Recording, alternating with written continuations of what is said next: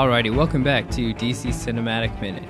It's the daily podcast in which we analyze Donald Justice by each individual minute. My name is Mark. You can find me on all social media at Mark Meadows. And I'm Nathan. You can also find me on social media at No Clutch Nate.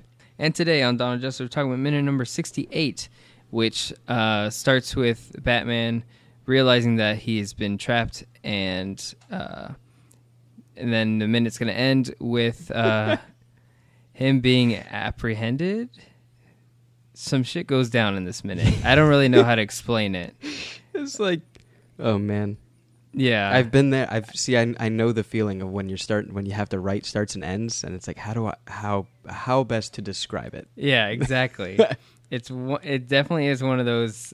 This minute right here is something else. Yo, I got it paused on 1 second in, and there's a good shot of the symbol on the regime soldier's shoulder. Dang, that's a hard sentence.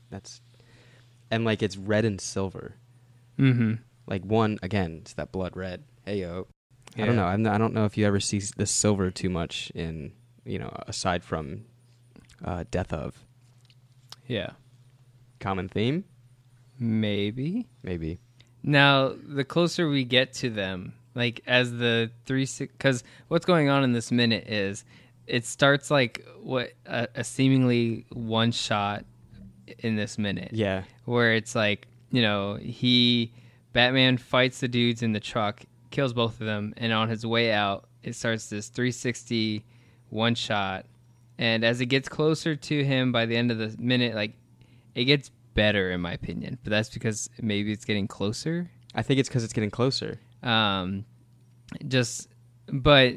it's cool in like an overall sense, but I remember every time watching it, I would just nitpick the choreography because yeah. And then another thing that I am kind of disappointed that they don't fix is when you see this film in IMAX, this is one of those scenes that like go full screen to get everything. And I remember clearly that this woman that we saw in minute 66, you can see her clear as day at the bottom.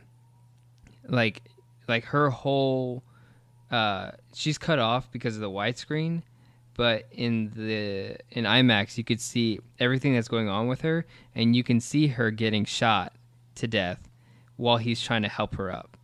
And you can't see that. Right now, what we're looking at? Yeah.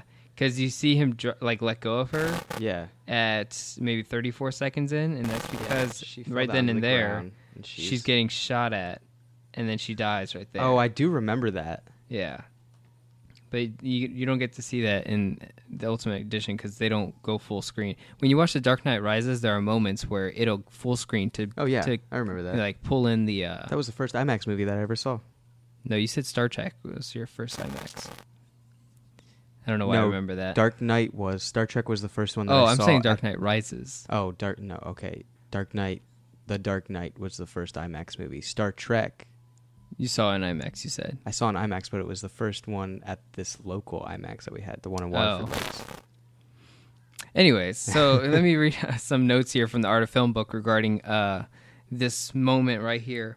It says, Richard Setron, who played...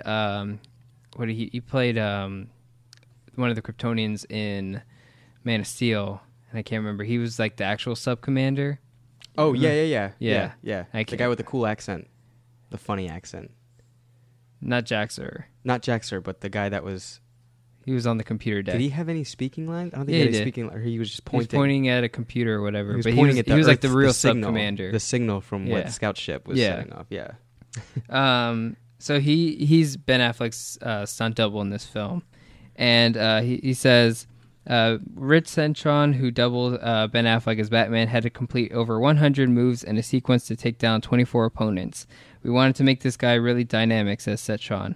When he's fighting, he's in charge. He may be fighting 6, 7, 8 guys at once, but he doesn't cower from anyone. Batman is a technical fighter. He can slug when he has to, but can take you down in a number of ways. So that was the idea, was that Setron had to practice how to take down 24 people in like this. So that's why it seems so choreographed. And then following that is John DJ Desjardins. He's the one who kind of came up with the hummingbird fight for Superman and Man of Steel. He has some notes about like the technical difficulties of filming this scene right here. And he says, even the magic of computers-generated visual effects didn't guarantee smooth sailing to bring all the elements together and create this epic display of Batman's combat prowess. We had this crazy 360-degree fight to do, which is nuts because when you shoot it on location like that, it's hard to make all the stitches work. The camera positions don't match up no matter how well you plan it, says visual effects supervisor DJ. We had to put it together editorially to make Batman work throughout the three camera positions. Then we had to go through and take everybody else out. A lot of people are going to be CG guys running in and out, fighting each other and fighting Batman. It was a pretty big reset to get the shot done right. We used an EnviroCam to record a sphere of the set where the camera was. Batman fights right in the middle of all these guys fighting him, so it's a perfect virtual environment. So that's that. So like mostly anyone that comes into contact with Batman is real, but when you kind of start to look around, like all that had to be CGI so that it could work the way they needed it to. Yeah. Which now it's super obvious now that I look through it. Oh, there's guys that are like running in the back that look like their motions are way too fluid compared to the actual choreographed people. Mm-hmm. Like how they said, like the choreographed people are just like waiting on their spots. But there's a guy right as Batman is like, right as the 360 shot goes to like, I don't know how to say it, from left to right, whatever. There's a truck in the middle. There's a guy that runs like out of frame. Yeah. And like he looks like he's a video game. Yeah. Well, there's a, what is it, like 39 seconds in, there's a truck in the background. You just see guys jumping out. And it looks very video game-esque. Yeah. Oh, yeah, totally. Like, I didn't even notice, like, how mechanical that looked. Yeah, it's weird because it's so noticeable with the humans. But with the Parademons, you're like, I can believe that. Dude, the craziest thing about this minute was that once this 360, like, actually hits the 360 angle, like, and the Parademons show up, it didn't even register that there's things flying right now. And it's like, whoa, whoa, whoa, whoa. There's Parademons now? Yeah. Universally, everybody's jaw dropped in the theaters when this stuff was happening. Yeah, I think Kevin Smith didn't realize that, too, the first time he saw it. And then, like, the second time he watched it with Jay, yeah, they were like, holy shit, those are Parademons. Yeah. Like, this is it. This is the DC universe. You get another good shot of the symbol on the truck again. But oh, yeah. You know, we never brought up the fact that Batman's actually, like, we see him shooting the gun, and we see him killing people. In a vision / dream. Mm-hmm. And not only that, but the Joker card that's on his gun itself. Was there a Joker card on this gun? Yeah, there's a... Like, on his weapon, it might have been... I don't know. He doesn't use that weapon. Does he use it? Yeah, he's using it. But... it looks like a... Is it a Joker card or like a... No, it's a Joker card. Do you have a picture of it? Yeah, I got one right here.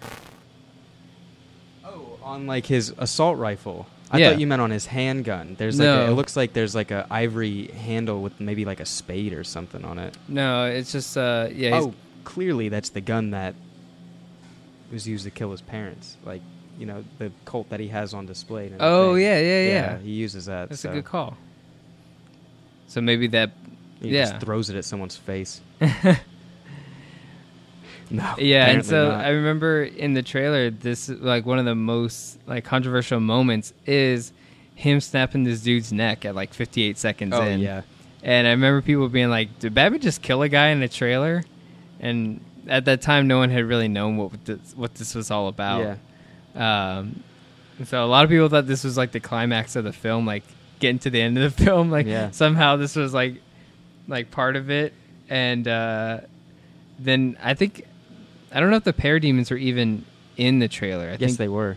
Were they? No, you know what? It wasn't. Like, you couldn't even see him because it just had him, like, doing that screaming bit. Yeah. And, like, I don't think you could see the Parademons, but there was like, also so much... They didn't allow that in there. But, like, I remember a trailer very late in the game having what is at 40 seconds in with those Parademons. And people being like, what is going on in this film? I remember the flying ones coming out. Yeah, so... But like I said, the minute is somewhat entertaining, but it's like you can see the execution. Does that make sense? When we watch it minute by minute, we can it loses its effect. But as a whole, yeah, as a whole, this is one of the best minutes of the freaking movie. Like, clearly. Man, there's pictures in this art of film book that are just like, has more of this desert Batman concept art and everything. Like, that's just, that's some of the coolest photos I have ever seen in my entire life. It's so cool. The concept is so cool. Dystopian Batman? Yeah. I think what we were saying, I think now in Injustice continuity, he's in this outfit. I don't know if no, it's just Batman. It's just Batman. Yeah. He just has it. And like we said on Monday, it's like if you had just seen this whole scene and it wasn't part of a bigger film, it was just like a YouTube short film or something that someone made, it's phenomenal. And I think even this part right here is inspirational to anyone who wants to get into filmmaking, because they can look at this and be like, look at every, like, you, it's weird because like you can see the wire work, quote unquote, and it's because of that you can go, it's almost tangible to say like, hey, look at all the moving parts. Because I can see the moving parts, yeah. I feel a little inspired to do something like that because I can see how it's working. Like, I don't know, like watching a cooking show and seeing how something is being made that you then... how it's made. Yeah, watching how it's made. And then I can make an umbrella too. You chose umbrella? Yeah, I don't know. But it's like, yeah, you can see something like this and still be kind of inspired about it, even though... Or maybe because you can see all the moving parts, so... Was the umbrella episode the first episode of How It's Made that you saw? That's the latest one I saw. It was the latest one? The first one I saw was Pencils. Okay. I'll always remember that. Neat. All right. Oh, man. So I the last thing that I want to say, and I think we'll get into it later on in the week, there's two different types of parademons, apparently. What were you saying? There's two different types of parademons, apparently, from what we can see. There's two different... Yeah, we'll get into it. There's two different types of parademons. There's, like, maybe the shock trooper parademon. I'll get it. I got notes for it later on. We'll get into it. Oh, for tomorrow minute? Yeah. Okay. We'll get into it. Then we'll wait there. All right. All right, cool. Then we'll go ahead and wrap up for today's minute. If you enjoyed everything you heard, you can find us on all social media at DCEU Minutes, and you can find us at the Facebook group, DC Cinematic Minute Listener Society. And we'll catch you guys tomorrow here on DC Cinematic Minute.